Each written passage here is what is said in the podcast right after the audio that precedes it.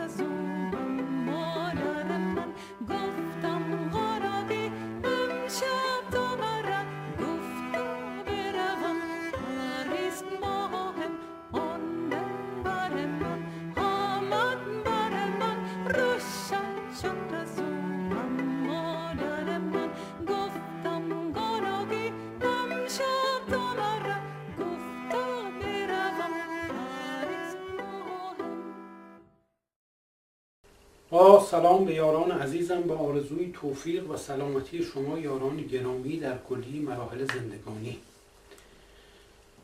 در چند گفتار پیش در مورد سید احمد فردید صحبت کردم. صحبتم رو ادامه میدم. صحبت ما به اینجا رسید که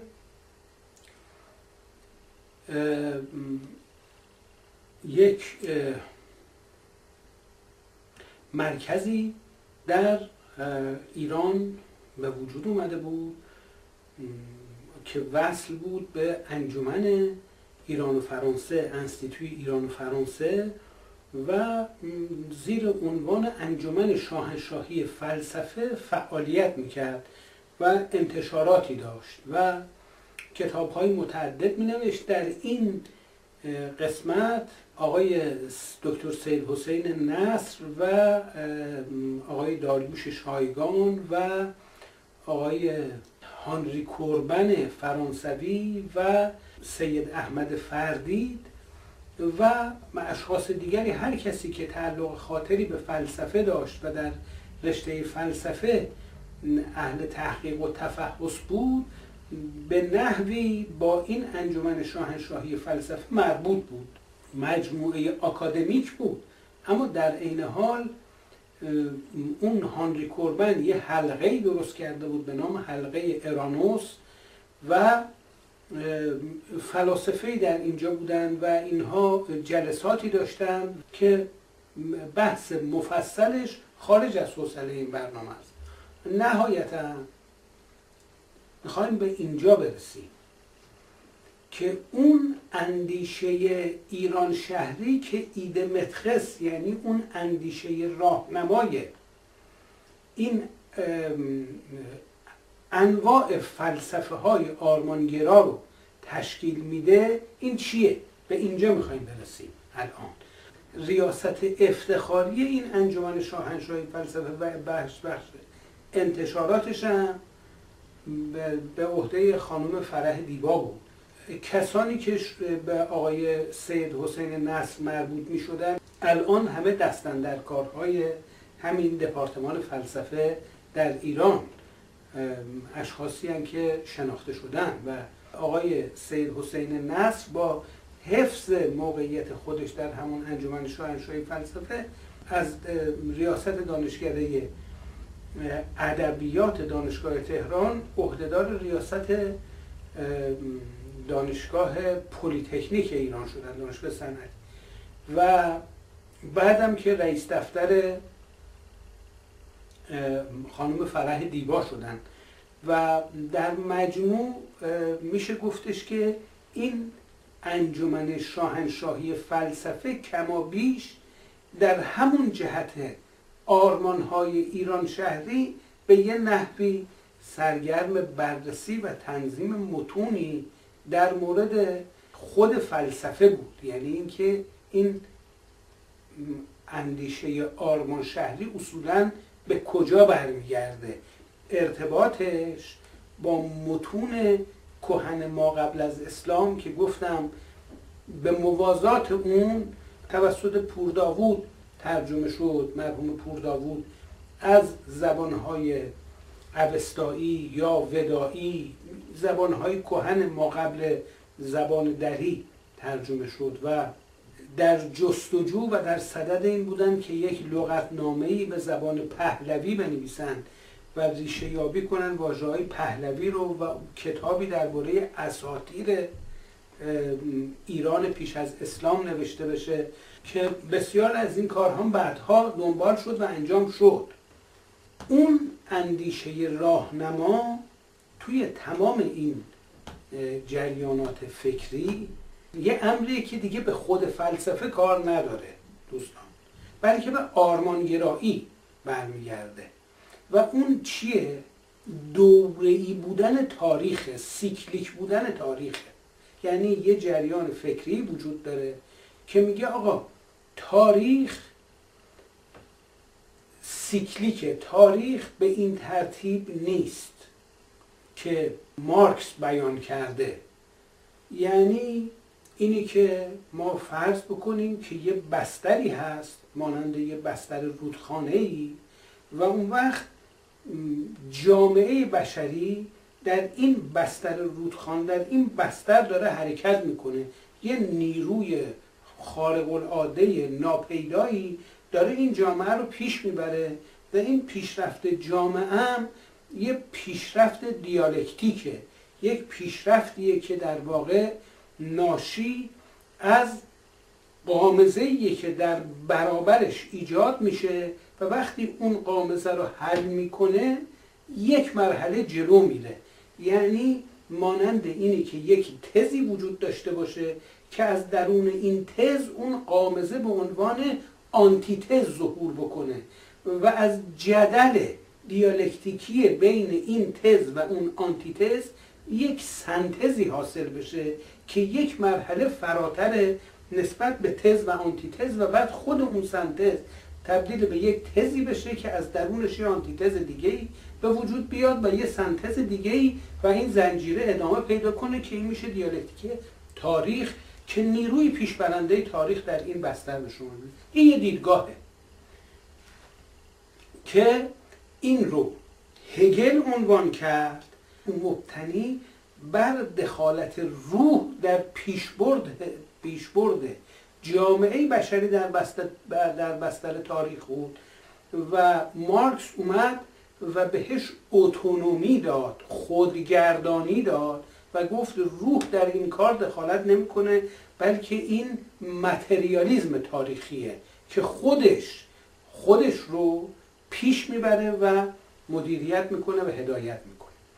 اما در برابر این نظر یک نظریه دیگری نسبت به تاریخ وجود داره که میگه آقا تاریخ مانند یک خط ممتد نیست از روز آفرینش بشر تا پایان جهان بلکه به صورت حلقویه به صورت مثل یک فنری رو در نظر بگیرید که از حلقه های مختلف ساخته شده و هر حلقه یه سیکل محسوب میشه و تاریخ تاریخ سیکلیکه تاریخ حلقویه یعنی هر حلقه تاریخ یک دوره به شمار میره یه عصر به شمار میره یه برهه به شمار میره که دارای یه مدت زمان معینم هست که هزار ساله.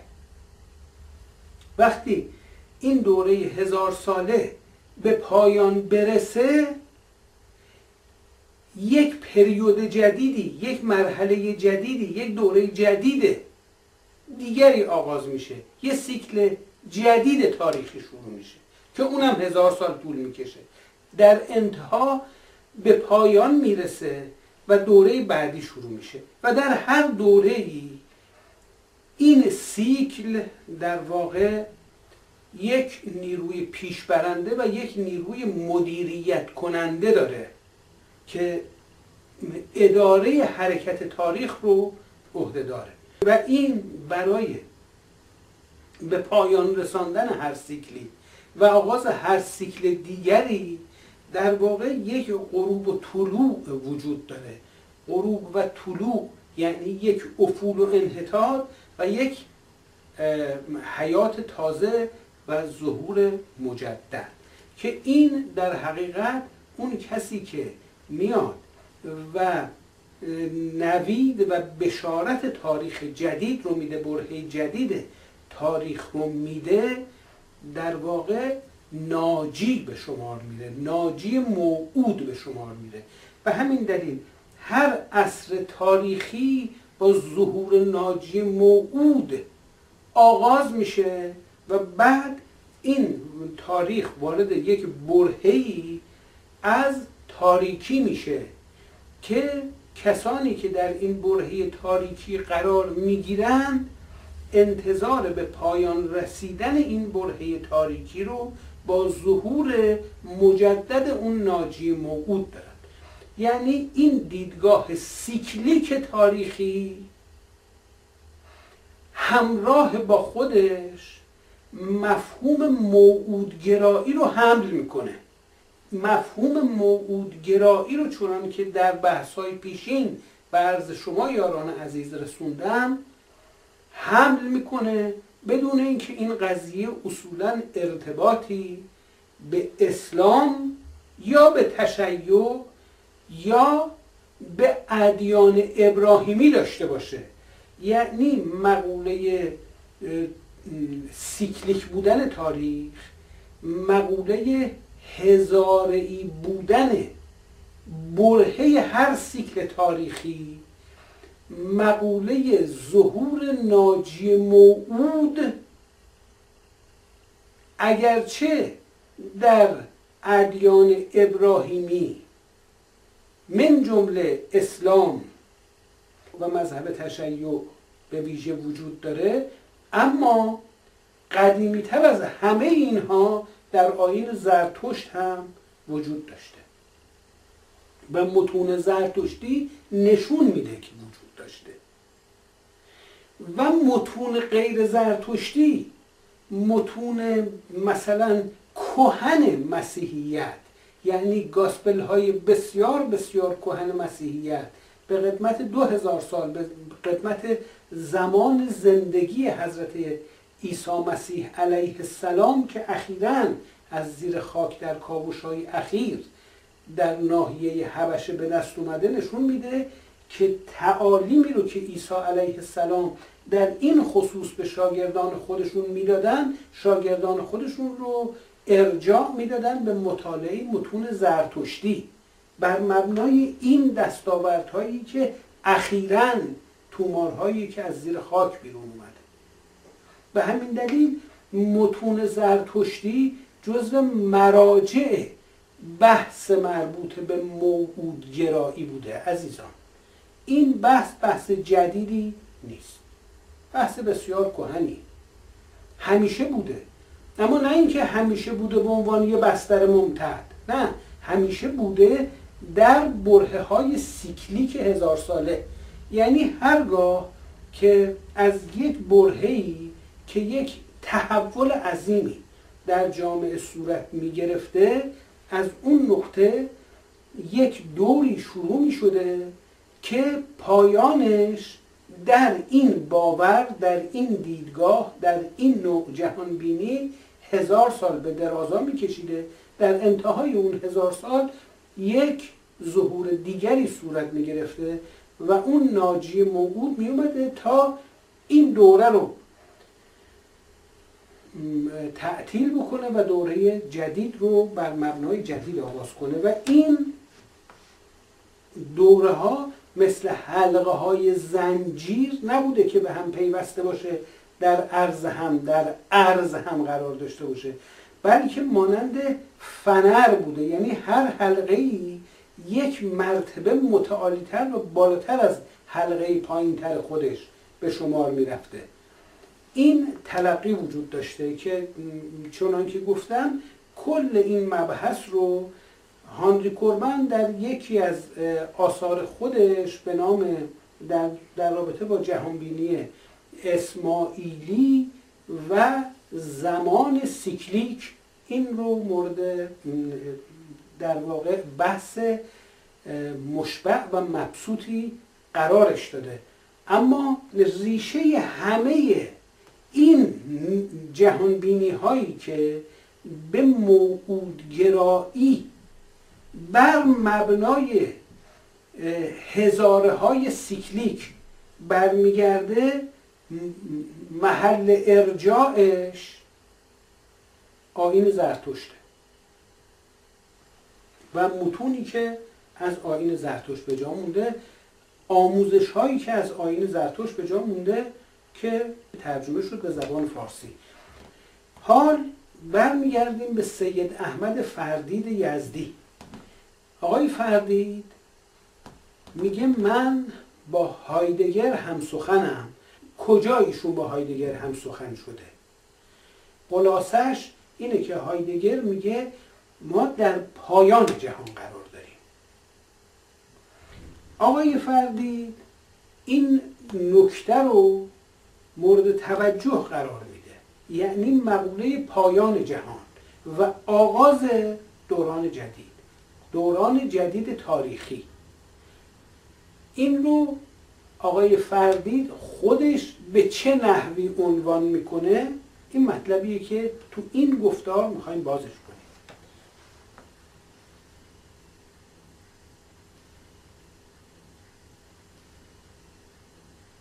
آقای فردید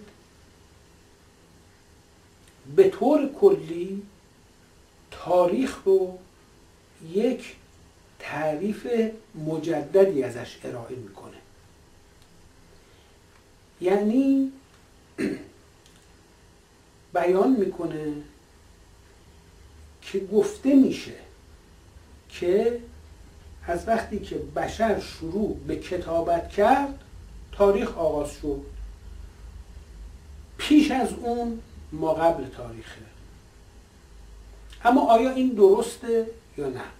آقای فردید عنوان می‌کنه در حقیقت کتابت برای به حساب اومدن نقطه آغازین تاریخ کفایت نمی‌کنه.